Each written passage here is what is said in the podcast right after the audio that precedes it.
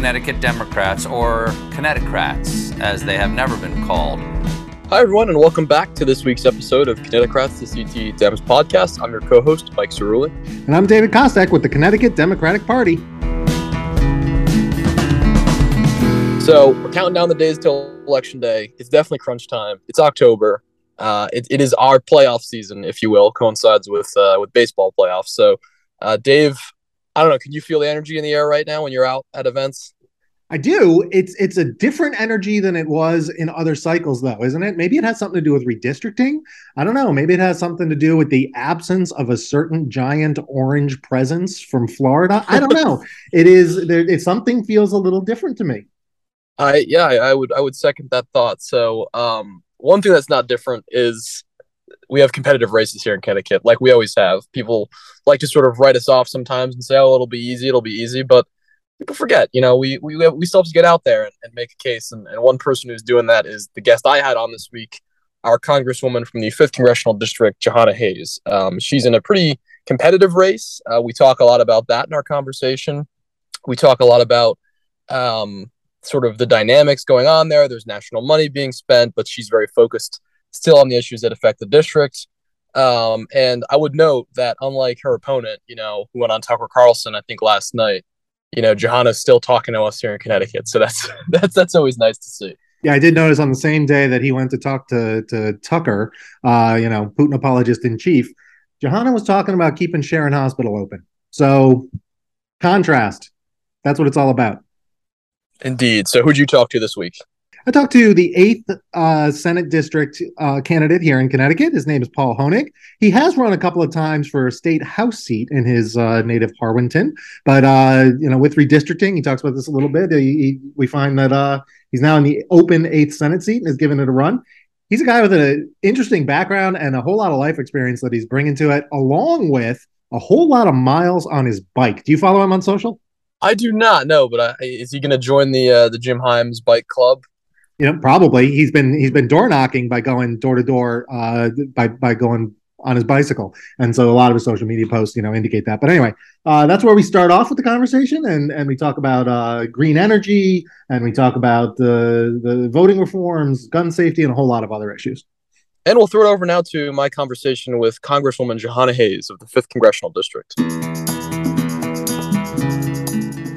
Folks, we're so excited to welcome back to the podcast the Congresswoman for the 5th Congressional District, Jahana Hayes. Congresswoman, welcome back to the show. Thanks so much for having me. Great to see you. It's great to see you as well. Um, I want to just start and get your sort of immediate reactions to the tragedy we saw yesterday in Bristol, um, both as a leader in our state, but also as someone who comes from a law enforcement family. If you could just talk for a bit about uh, your reactions and responses to that. It yesterday was awful. It was in it, just an awful day. I woke up to my husband literally standing in front of the TV, glued to the screen, just saying, "Oh my God!" And I sat up in bed. I, you know, what happened? What's going on? And I saw the banner on the bottom of the screen, and it was gut wrenching because you think about just the officers, their families, their colleagues who now have to investigate this crime and really do their due diligence while they're also grieving the community. Uh, it, it is something that is just so deeply personal. Um, my husband was 25 years on on the police force and is still in law enforcement. So, you know, you're thinking, is this someone we know? Is this someone that we've interacted with? But even if it's not, you have this just a connection because I mean, I, I've I can remember years where my husband was investigating a major crime and I couldn't reach him by phone, and you immediately immediately go into a panic mode. Mm-hmm. So um, I am just uh, just gutted, torn apart by the fact that uh, I, I, don't think we've ever seen anything like it. Multiple officers on the scene mm-hmm. in Connecticut. Um, so it, it was just an awful day for our state. Yeah, just a horrible, horrible situation. Our thoughts are with the officers' families and with the whole community. So um, you touched there a bit about you know talking about your husband, 25 year police veteran. Uh, you also have been in public service as a teacher and now in Congress. I wonder if I could ask you that background coming from a law enforcement family, then you, you yourself being a teacher and you know in, in, a different form of public service, and then going to Congress in a, in a third form of public service. How has that background informed uh, your work in Congress? Because I think you really are unique uh, among representatives uh, coming from the educational background, and I think probably another minority in terms of like having law enforcement in the family as well. I think everything about my life uh, is a contributing factor to the way that I legislate, especially with all of the issues that we're dealing with. I have just a different level of understanding and appreciation for many of the things that we're talking about. Uh, high quality education and some of the the barriers to access some of the challenges the physical challenges in our school i know about that just intimately having been a single mom for many years having lived in public housing, having worked multiple jobs in this district, and just being deeply invested and engaged on, on all levels in the community.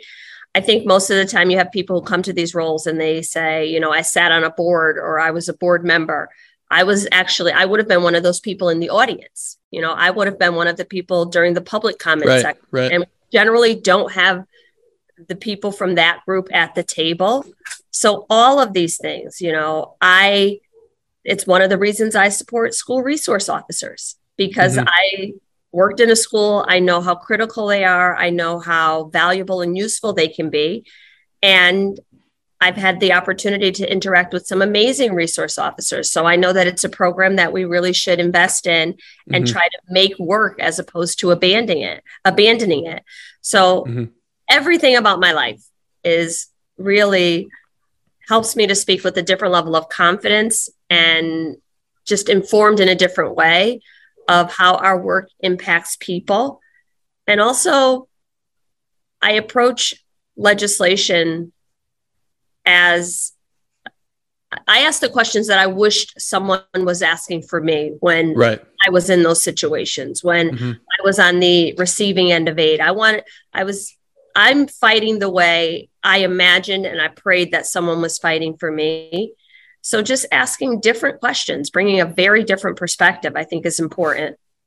Yeah, I couldn't agree more. And just for those listeners who maybe, uh, unlike you, who was a teacher and me, who just recently graduated public schools a few years ago, those school resource officers, these are the police officers who are in it's sort of a community policing program, uh, typically in the schools. Obviously, in some cases, there to provide like security, but then in many cases, as you know, as I know, you know, also there to work with uh, the students and the staff. So that's a great, a great program. And um, I think know, that's important yeah. because for me, I saw school our school resource officers who are who are our police in the schools just mm-hmm. build relationships non-threatening relationships with students have conversations and they begin to engage with each other as human beings not mm-hmm. in a high pressure situation where something has gone wrong and you're calling the police right and that just laid the foundation for when something did go wrong uh, the officer could come and just have a one-on-one conversation or uh, you know de-escalate a situation or or understand that this kid is going through something else and that's why they may be acting out today because the relationship had already been established mm-hmm. yeah very very important points there um, and i'm sure people have probably maybe asked you this sort of tongue-in-cheek question but managing a classroom being in Congress. Is there any is there any overlap there in terms of uh, dealing with children and dealing with members oh, of Congress and lobbyists down in DC? Children are so much better. They're so much more malleable. They're so much more forgiving, and they have not been taught to hate. Mm-hmm. They deal with people as individuals. They you have a an opportunity to start all over. You know, mm-hmm. it, and I was very insistent on that. If a kid left my class and they had a hard day, mm-hmm. I met them at the door the next day and said, We start fresh today. And generally, we start it fresh. Um, in Congress, people come with these preconceived ideas and notions and stereotypes about who people mm-hmm. are, mm-hmm. how people be- behave, what people deserve, and just assign value to different groups of people. And that is just that is an obstacle to progress. So mm-hmm. um, I hope that the kids who had me in class are in the world, you know, spreading that energy mm-hmm. because we really need it. Yeah, could you talk a bit about? I mean, it's one of the things I sort of. My mom's a public school teacher, um, so I I sort of you know grew up. All, a lot of her friends are teachers, and you know, obviously, um, you watch there's like Abbott Elementary's on TV that sort of satirizes the the t- the school workplace and stuff like that. But it, it seems like Congress must be a totally different level of like. I mean, you're there with on the one hand people like you and like Rosa and Jim Himes who are just like great backgrounds, very dedicated to their communities. But then you're also there with people like Marjorie Taylor Greene, who are, I mean, I don't really, uh, I'm not really afraid to use the word like just like crazy. Um, so it seems like that's sort of, I mean, it is like the setup of a, of like a sitcom or something like that to throw, you know, someone with Jim Himes's background, someone with your background, and it's like someone with like Lauren Boebert's background into the same place. What's that like? And, and how do you stay above some of that noise that's, you know, every day seems to consume Washington? Well, I think it's a cautionary tale because all of the people that you just mentioned mm-hmm. were duly elected by their constituents. Mm-hmm. So it really speaks to an erosion of norms in our electoral and our political process. There should be a level of accountability. Um, even though I was elected and I'm the representative for the fifth congressional district, this is so much bigger than me. I would mm-hmm. never conduct myself on the floor of the United States Congress the way I see some of my colleagues. I just wouldn't do it. But if I did, I would expect for my constituents to hold me accountable for that behavior. So there hmm. really has to be a level of accountability where you are going to Congress to get work done on behalf of your constituents. And um, I think we just have to demand that. And the way we do that is by making sure that people are engaged in the voting process in a lot of these districts, turnout is so low that we have these extreme ideas, these extreme people who are obstacles to progress mm-hmm. getting elected. Um, and that is just a dangerous thing to imagine going forward. I, I, I, think that I'm happy that, and that's why I'm sitting here with you today and mm-hmm. really just trying to reach out in every different community to remind people that elections have consequences. And, you know, I tell people that there are 435 members of Congress, but there's mm-hmm. 300 million Americans. So the, the American people are always the majority, and people have to really s- speak up loudly and make it clear that this is this behavior is unacceptable, and that's not what we want representing us in Congress. It's dangerous. We'll return to Mike's chat with Jahana Hayes in just a minute, but first, let's hear from Paul Honig candidate for the 8th Senate District. You bike around your district a lot, don't you? I do.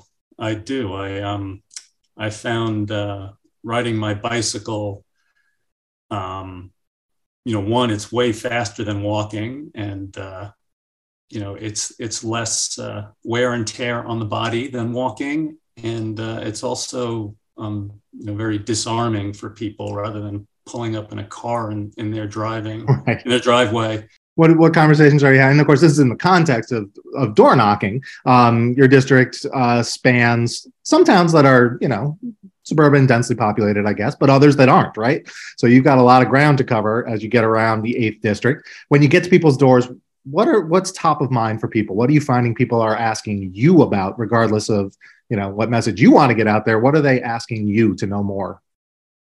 Um, no, I've I've heard you know ton tons of different things. Uh, you know, concerns from people in the district.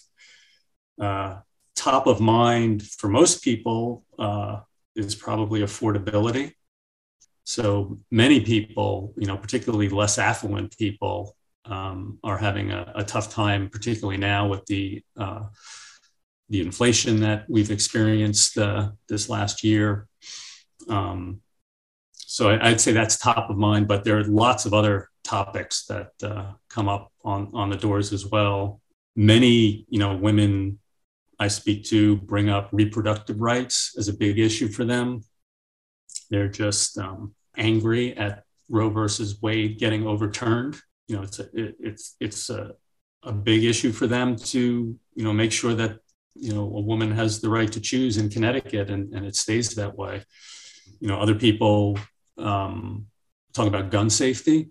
Um, they're concerned about uh, their kids in school being safe. So I hear I hear a lot of that as well. And then you know there's a, a myriad of of other topics as well that I uh, that I come across. Sure. Let's come back to the uh, some of the affordability questions. I think it, it's particularly acute for the seniors, senior population, and we hear that uh, a lot. What are what are some of the things you tell folks, uh, older folks who, who want to stay in Connecticut, want to stay in in the towns of, of the eighth district? What do you what do you tell them? Well, I I talk to them about the work that has been done in recent years to make more retirement income exempt from Connecticut income taxes, particularly Social Security income and um, and pensions, and um, and that I support trying to expand that. Um, I I also hear from a lot of um, seniors about uh, healthcare costs, uh, particularly around prescription drugs. Um, I've had several people tell me that they struggle to pay for their prescription medications, and I think that's just a really terrible place to be in.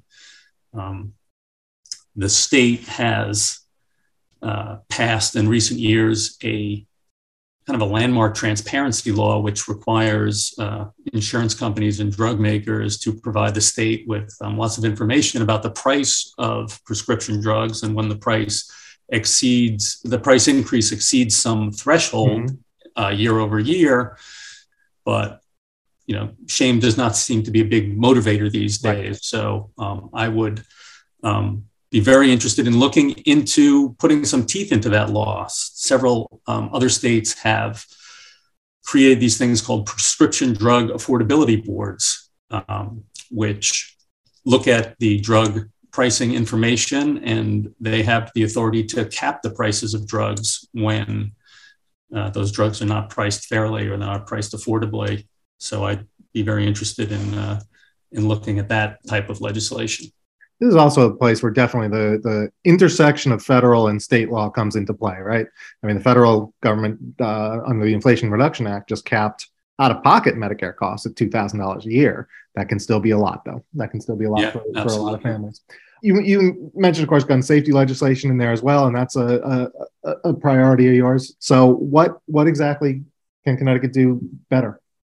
I think that you know Connecticut has you know some of the best gun safety laws in the nation. Um, yep. We have universal background checks. We have permitting and training. We have red flag laws, um, and uh, we have safe storage laws, and we have bans on ghost guns and assault weapons. And I think all those things are common sense.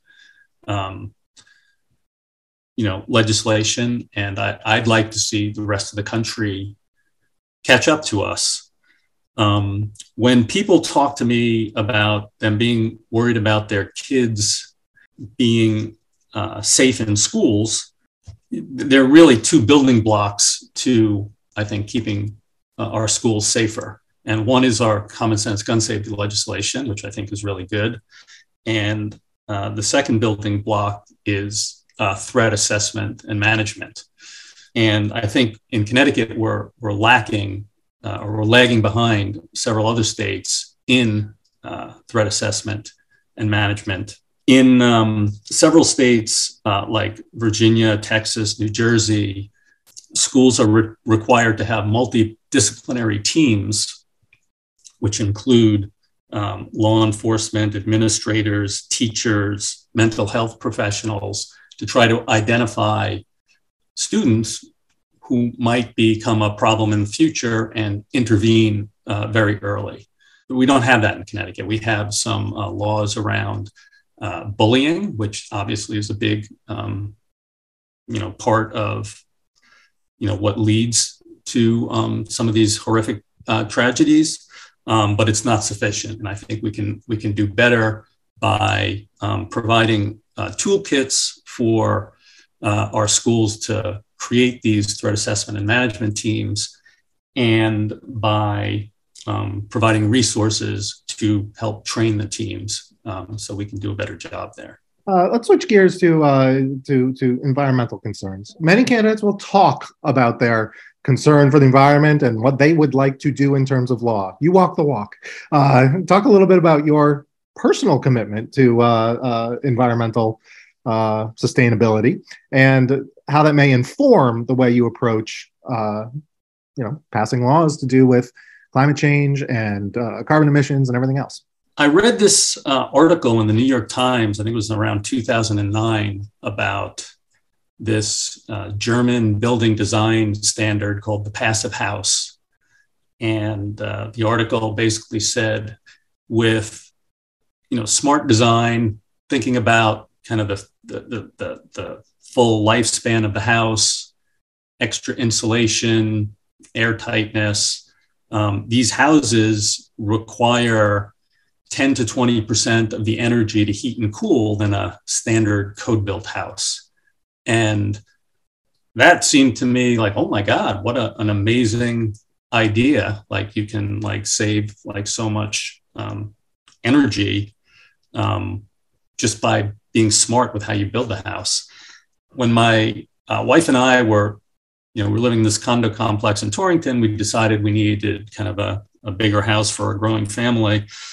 Um, we thought, well, let's let's try to build one of these um, passive houses, and we found uh, at the time there was one passive house consultant in the state of Connecticut, and he uh, happened to have a build design firm, uh, design build firm in uh, Avon, and we uh, uh, hooked up with him at Wolfworks, and went on the journey to you know to build this house, and the the result of our you know, going through this process is that uh, we now have a, a, net zero house. So the uh, solar panels on our roof produce all the energy that our house needs to heat and cool, uh, provide hot water, run all the appliances. Uh, so, you know, that that's a, a huge deal, um, a, a huge financial win for us um, because the amount that we had to invest,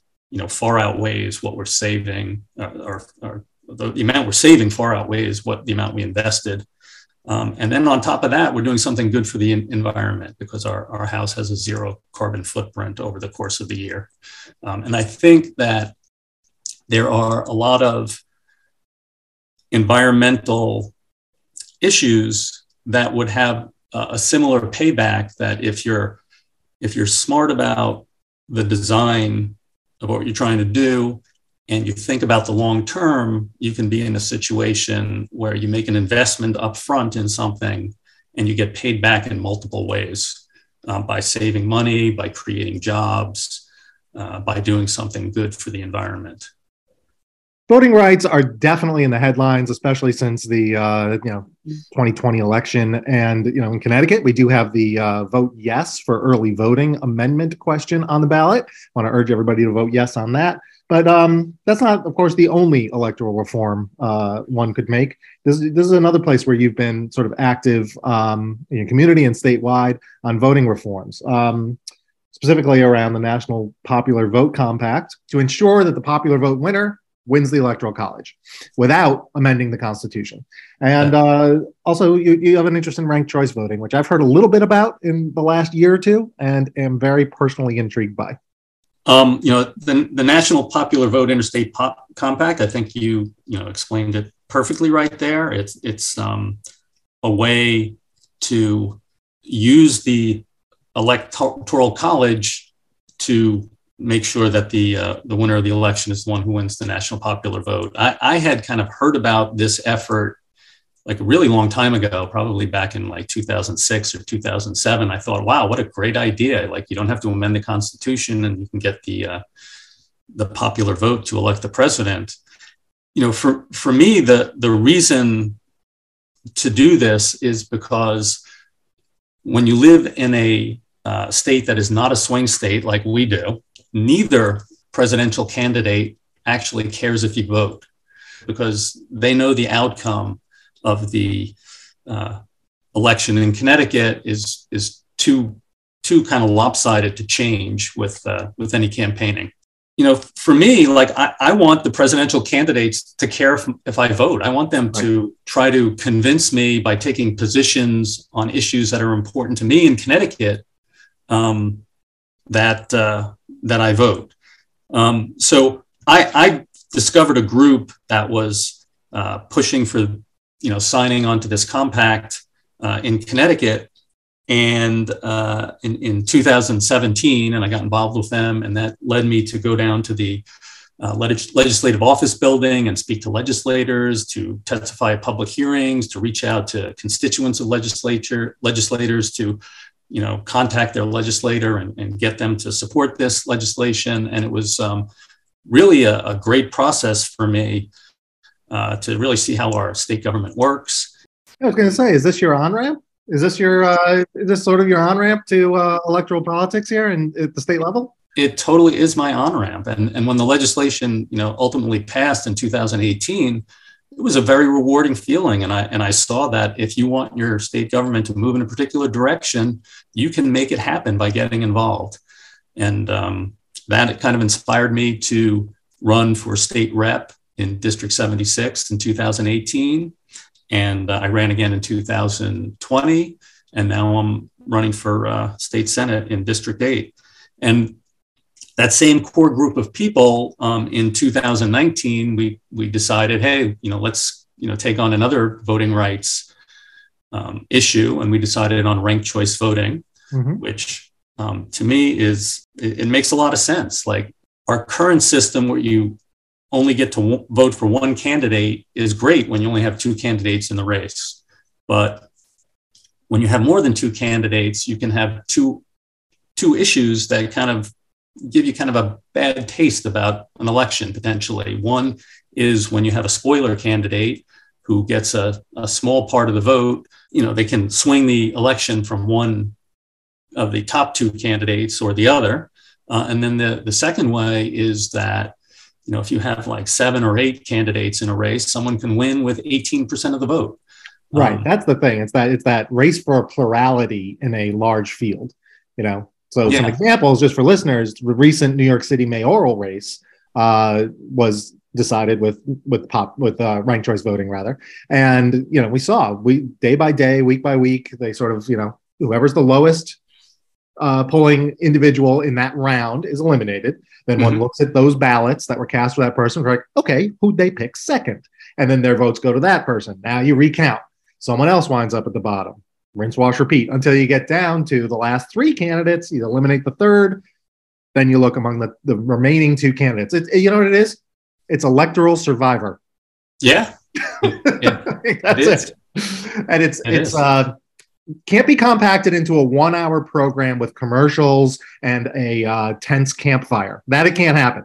However, mm-hmm. for nerds who follow elections, the edge of your seat. Yeah, no, and and you know, to me, it makes a lot of sense, and uh, I'd love to uh, try to bring that to Connecticut. Um, we are now, as we record this, we're what 21 days from the election, uh, and we're in the home stretch. This is it. What are you uh, trying to get across to voters. What's a closing message from Paul Honig for for CT Senate 8th District?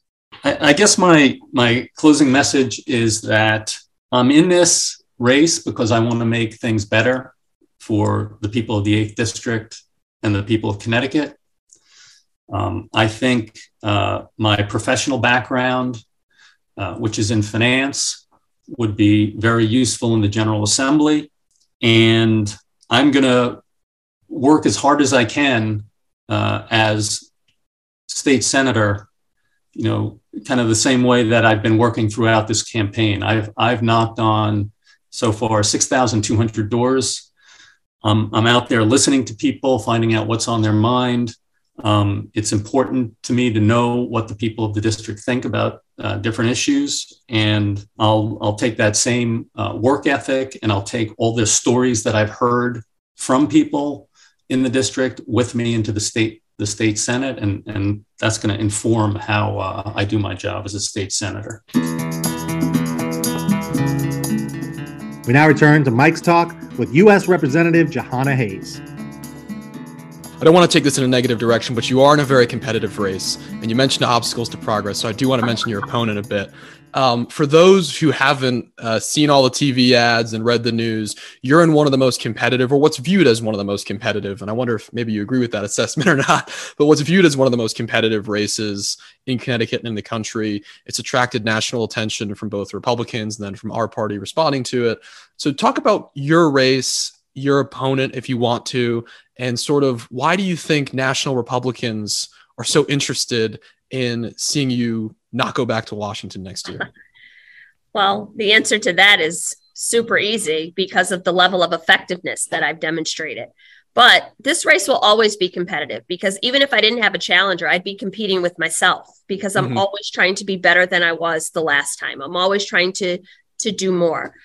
Kevin McCarthy has dumped millions of dollars into this race, and it's not because he's betting on a wild card. Right, he right. he he's confident that he wants to get someone elected who will fall in line with his agenda and the things that that he has proposed. And those that is a barrier to progress. Um, we had we made so much headway with the infrastructure bill, with um, the American Rescue Plan, which every one of these negative ads is about Democrat spending, but there's no solutions. I don't know what right. my opponent would have proposed in any of these incidents, instances. What would you have told the mayors and first selectmen, the first responders, the hospitals, the school superintendents from all 41 towns in this district when they were reaching out asking for help? If you're mm-hmm. the small businesses, if you're saying you wouldn't have voted for the American Rescue Plan, what what would you have said to them? And now, with we just passed legislation to lower the cost of prescription drugs, to address climate mitigation strategies. And they want to roll back the clock on all of these things. They have, Kevin McCarthy has rolled out his commitment to America, which promises to do things like cut Social Security and so called mm-hmm. entitlements to um, really put women's reproductive health on the chopping block. Mm-hmm. And my opponent has enthusiastically supported those measures. So, this idea of I'm a moderate who's independent minded, yeah. all people have to do is look at our voting records. People right. know what I'm going to do because they know what I've already done. I've voted on record for all of these things. He also has a voting record. He voted 100% of the time in the state Senate um, with Republicans. I don't know why anyone would think that would be different in Congress. 2020, 100% of the time. Um, mm-hmm. He's touting a NARAL rating from 2017, which um, is most likely based on a, a questionnaire. I've actually taken votes on this issue. Mm-hmm.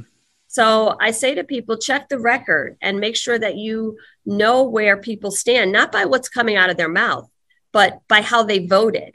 So this is a competitive race, and it is something that people should pay attention to because the consequences um, of the outcome of this race is really has a significant impact on the future, not only in our state, but of our country. You know, people are trying to whitewash what happened on January 6th. Mm-hmm. If we don't put leaders in office who are committed to upholding our norms and legislating on behalf of people uh, over politics, over corporate interests, over all of these things that had not been, that literally took up all of you know all of the impact all of the mm-hmm. agency.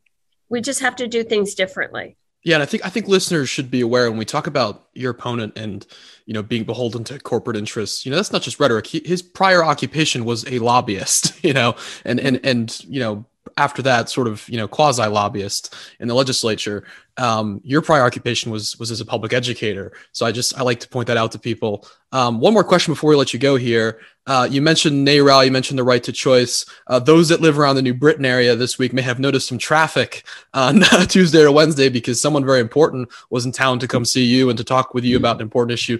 Tell folks uh, why they may have been stuck on some I 91 traffic around New Britain.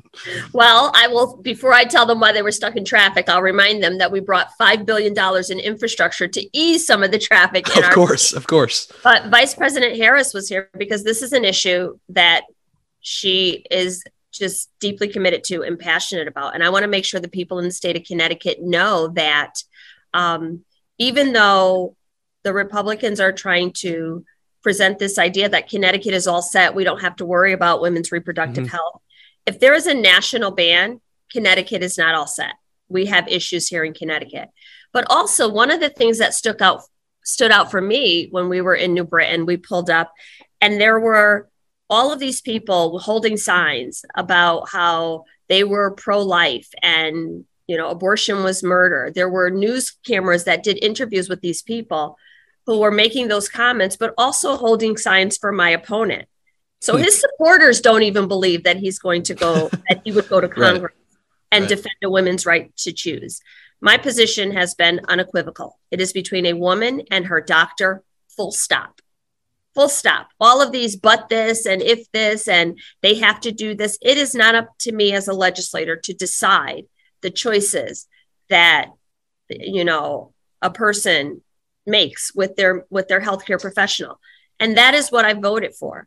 In Congress, we voted for the Women's Reproductive Health Act, which simply says that a woman should choose up to the point of viability, and after that, with the good faith judgment of a medical professional.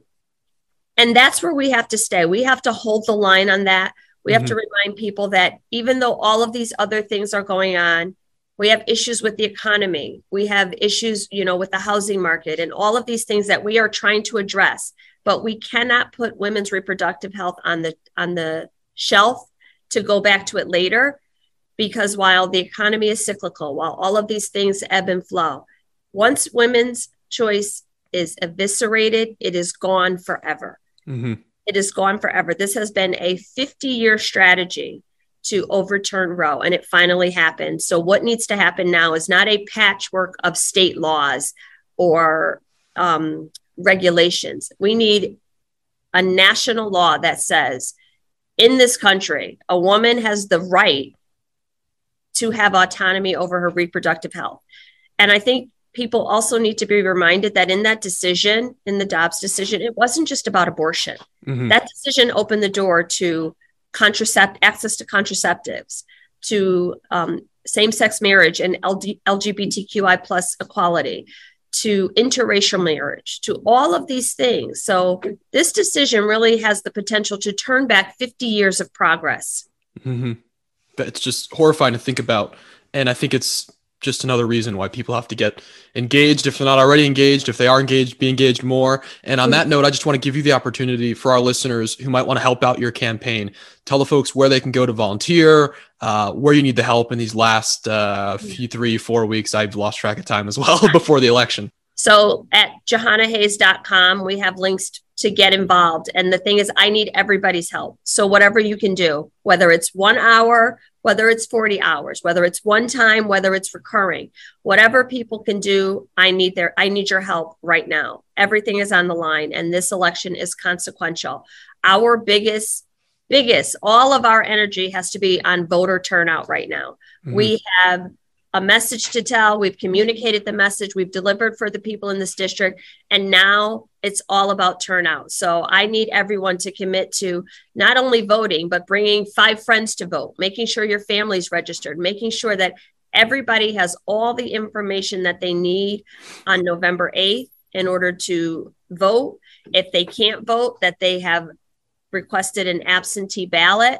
Mm-hmm. We cannot become complacent or think that it's all set because it's not. Elections have consequences, and we will be dealing with the consequences of an election if people don't show up and vote. So, on that note, we want to say thank you, Congresswoman Hayes, for joining us on the Connecticut Democrats podcast. We want to say best of luck. I know I'll probably see you this weekend campaigning a bit. So, oh, thank yeah. you so much and best of luck. Thank you. But listen, I don't need people just to vote for me. It doesn't matter if I'm in Washington, if I don't have strong Democrats at the state mm-hmm. level and our Secretary of State, our treasurer, our governor, our lieutenant governor, everything. We have just an embarrassment of riches on the Democratic ticket. So people really have to turn out on November 8 and vote row A. So, Dave, there you have it from Congresswoman Hayes. Uh, just a really wide ranging conversation. It struck me during it that for every issue we talked about, whether it was the you know the horrible tragedy that happened in Bristol or some of the issues she's been working on down in Washington, you know, Congresswoman Hayes, all these issues are personal to her, coming from a law enforcement family, being a teacher, you know, having been a single mom, you know, she, she really understands these issues in a way that I think is unique among certainly a lot of the elected officials that you see in the national media. Um, she's not coming at this from a hypothetical standpoint. She lives these experiences day in and day out and knows what it's like uh, t- to be really, you know, trying to make it out there. So I just, thought that that colors her experience so well. And, um, you know, it's, it's just a, a big part of what drives her as a representative. And you get that sense when you talk to Jahana. You know, you you talked to her there over Zoom, but I'm talking about in person. I've certainly been to more than one event, uh, some small, some large. Sometimes watching her on uh, national television, and sometimes watching her on the floor of the House. That comes through each and every time. Love Jahana. Well, I thought you had a great conversation with Paul as well, um, and it just it just underscores, you know, we have really great candidates running all over the state.